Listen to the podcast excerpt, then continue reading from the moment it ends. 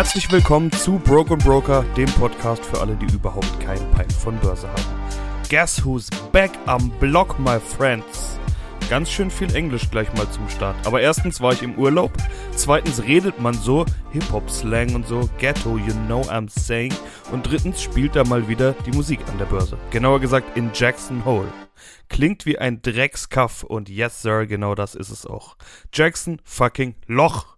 Irgendwo in Wyoming, in den Rocky Mountains, in der Nähe des Yellowstone Nationalparks. Googelt mal, sieht wirklich aus wie eine hammergeile Cowboy-Filmkulisse. Und mehr als Cowboys und Native Americans oder wie man auch immer die inzwischen nennen darf, ohne verboten zu werden, mehr als die erwartet man eigentlich auch nicht in dieser Idylle.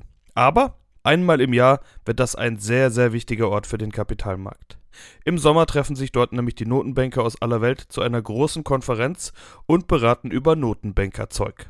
Falls ihr bis Step 44 gekommen seid und noch immer nicht wisst, warum das wichtig ist, vermute ich mal, dass kein Peil von Börse nicht euer einziges Problem ist. Falls ihr einfach nur alles vergessen habt wegen zu viel Bonrauchen, empfehle ich fast alle Folgen nochmal, aber vor allem Step 10, 17 und 29. Und falls ihr gerade erst eingeschaltet habt, beginnt diese Podcast-Reihe bei Folge 1. Die Notenbanker machen auf jeden Fall Notenbanker-Zeugs. Was da sonst noch passiert, weiß ich nicht. Ob da Party geht, Alkohol, Koks, Adrenochrom, keine Ahnung. Und was da wirklich besprochen wird, weiß ich leider auch nicht, denn das ist geheim. Aber es gibt hinterher Statements. Und die sind dementsprechend ganz besonders wichtig. Vor allem, was der Chef der amerikanischen Notenbank sagt, ist das Maß aller Dinge. Der kann nämlich mit Worten zerstören. Da können sich Rapper mal ganz schön eine Scheibe von abschneiden. Und genau das hat er auch gemacht. Zerstört. Destroy. Der von mir als Börsen Kanye West bezeichnete Heiko Thieme nennt die Rede die vielleicht teuerste Rede der Menschheitsgeschichte. Zwei bis drei Billionen Dollar wurden vernichtet. Das ist ungefähr der gesamte deutsche Markt plus Schweiz. Und das alles in gerade mal 8,5 Minuten. Not bad. Was hat er denn so krasses gespittet? Die wichtigste Frage war, worauf die Notenbank sich konzentrieren und fokussieren wird. Die Wirtschaft oder die Inflation? Wie ich schon mal erklärt habe, ist das die Kernaufgabe einer Notenbank. Preisstabilität, also dass die Preise eben nicht schwanken. Ziel ist eine leichte Inflation von ca. 2%, damit die Leute auch konsumieren und Investitionen nicht so lange aufsparen. Das würden sie vor allem bei Deflation machen, also sinkende Preise. Und die Angst vor Deflation war viele Jahre lang das größte Game der Notenbanken. Klar, wenn irgendwas nächsten Monat günstiger ist, zum Beispiel Lieferwagen, Computer, Schraubenvorrat, dann kaufe ich das alles erst nächsten Monat und fahre mit dem Material auf Sicht, in der Hoffnung, dass es bis nächsten Monat reicht. Wenn alles aber ein kleines bisschen teurer wird in Zukunft, dann kaufe ich lieber jetzt. Es sei denn, alles wird nächsten Monat viel teurer, so etwa 10% wie unsere verdammte Inflation oder gleich zehnmal so teuer wie Gas. Dann kaufe ich lieber erst gar nicht. Oder ich kaufe eben nur das Nötigste. Hat eine Verkäuferin im Aldi heute Morgen zu mir gesagt. Jeder kauft nur noch das Nötigste. Ich hatte zwar nicht danach gefragt, aber ich glaube ihr. Sie muss es ja wissen. Sie sieht ja, wie die Einkaufswageninhalte sich verändern. Besonders blöd ist die Situation, wenn man eigentlich kaufen will, aber es nichts gibt. So DDR-Style. Und das ist ja eine Situation, die wir seit Corona kennen. Überall fehlt es an Zeug. Computerchips, Plastikteilchen, Kupferdrähte, Stahlrohre, Rohmaterial und und und. Fachkräfte ganz zu schweigen. Die fehlen nämlich wirklich überall. Vom Metzger über Handwerker bis hin zum Busfahrer oder Arzthelferin. Kürzlich hat mal eine Arzthelferin gewitzelt, mein Chef sagt immer, die wurden alle vom UFO entführt. Aber mal ganz im Ernst, wo sind die Fachkräfte hin? Kann ja nicht sein, dass überall von Krise die Rede ist, aber sich beim besten Willen keiner findet, der am Samstagvormittag Brötchen verkauft und am Montagmittag auch nicht und deshalb der Traditionsbäcker um die Ecke immer öfter zu hat und irgendwann ganz dicht macht. Ja, es geht auch um solche Fachkräfte, Bäcker, Kellnerinnen und alle anderen Ausbildungsberufe. Wo sind die also alle? In Amerika hat man anfangs gewitzelt, dass die jetzt alle Bitcoin-Millionär geworden sind und deshalb nicht mehr arbeiten müssen. Kann schon sein, dass der ein oder andere dabei ist. Aber die Witze, die kamen eher als Bitcoin um die 60.000 Dollar stand. Von der Million sind also gerade mal noch 300.000 Dollar übrig. Minus das, was man schon ausgegeben hat. Also vermutlich reicht es nicht, um den Rest des Lebens in der Hängematte zu liegen. Apropos in der Hängematte liegen, die Arbeitslosenzahlen sind super niedrig in den USA und auch bei uns. Ist also nicht so, dass die Leute alle lieber harzen würden als arbeiten. Auch wenn manch einer in der AfD oder der CSU das gerne so darstellt. Wo sind die also dann?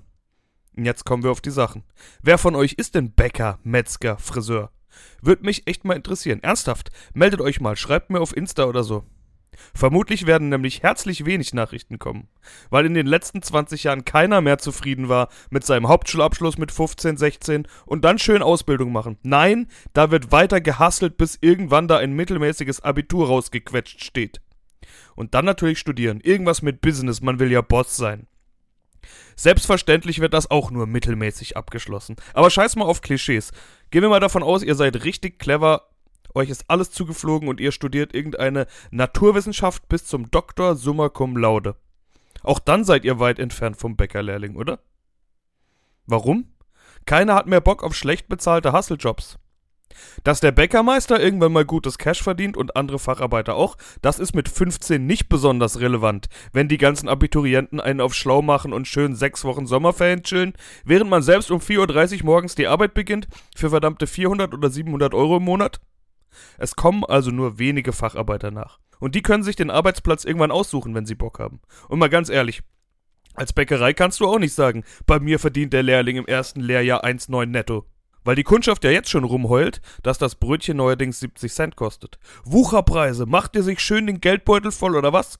In Wirklichkeit sind das Materialpreise und vor allem Strom und Gas, die da reinhauen.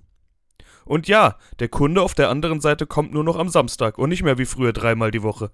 Und er kauft nur zwei Brötchen statt fünf. Jeder kauft nur noch das Nötigste, sagt die Aldi-Kassiererin.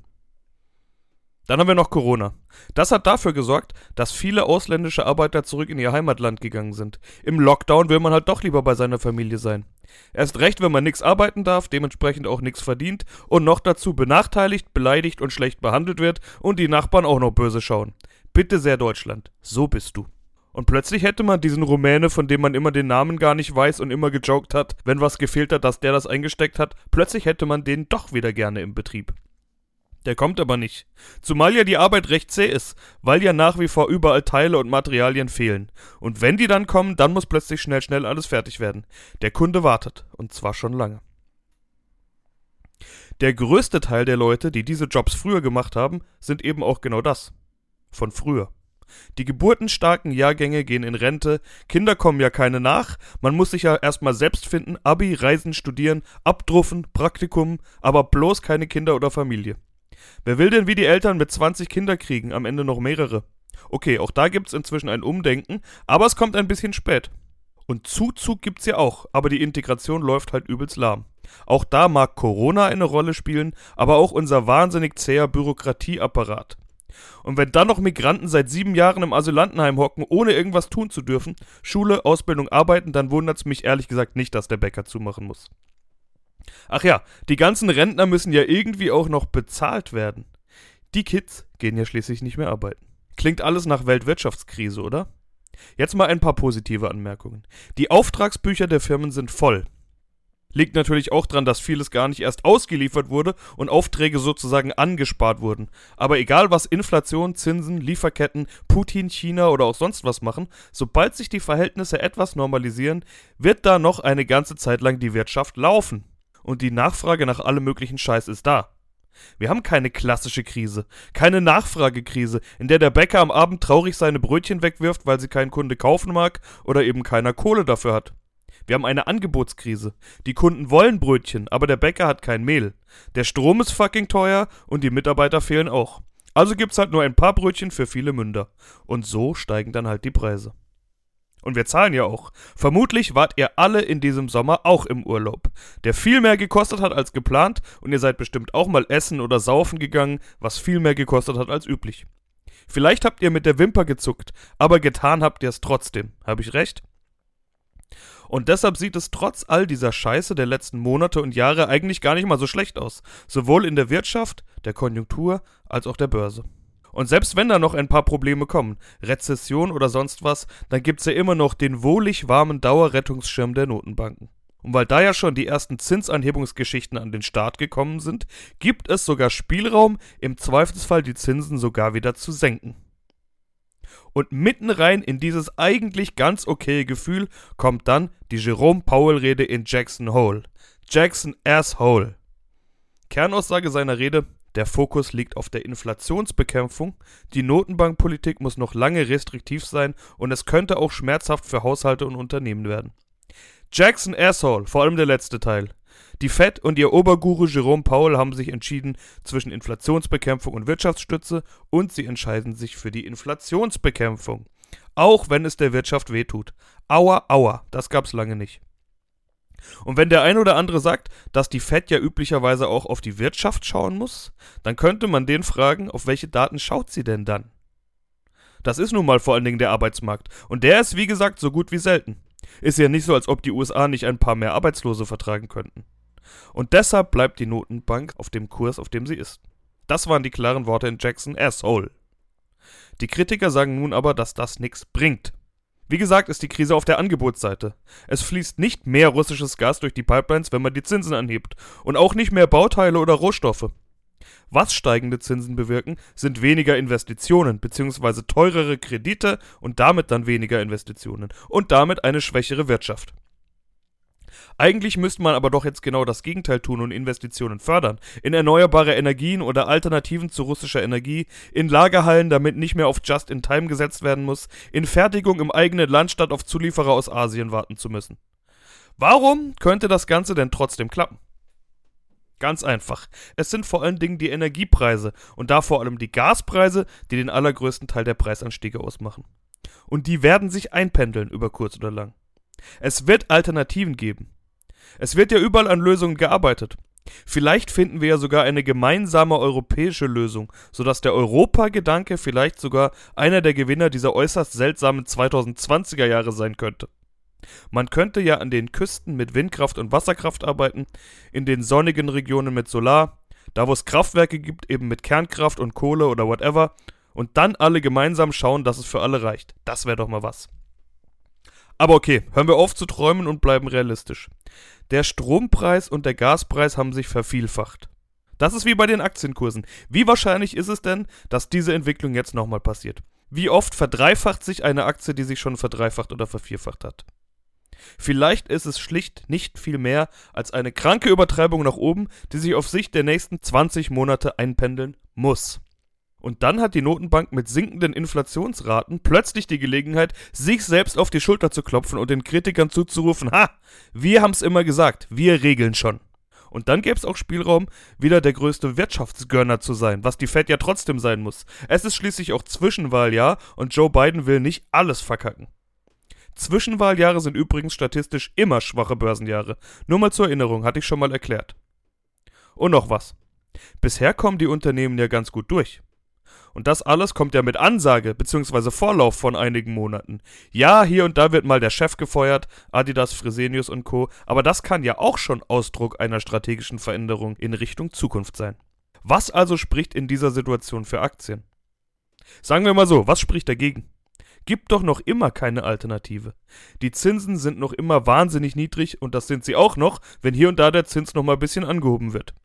Und die Inflation ist hoch. Also mit Anleihen oder irgendwelchem Zinssatz, Tagesgeld oder Einlagenzeug macht ihr Realverlust. Genauso Cash. Krypto ist nach wie vor nicht mein Game, aber ich weiß, wie risikoreiche Investments sich entwickeln, wenn die Zinsen steigen, und das ist nicht gut. Aktien dagegen steigen im Normalfall. Und zwar immer. Also natürlich nicht die ganze Zeit, aber auf mittlere Sicht steigen zumindest die Indizes und darum geht's hier am Ende ja. Und an diejenigen, die jetzt abwarten wollen, weil sie glauben, dass der Markt noch fällt, sagt mir mal genau, wie lange und bis wohin und ich denke mal drüber nach. Davor bleibe ich einfach meiner Strategie treu. Hab in den vier Wochen Urlaub nur ein einziges Mal geschaut, was so abgeht. Aber don't worry. Jetzt bin ich wieder weg. Wir hören uns bald wieder. Diesmal dauert's nicht so lang. Peace.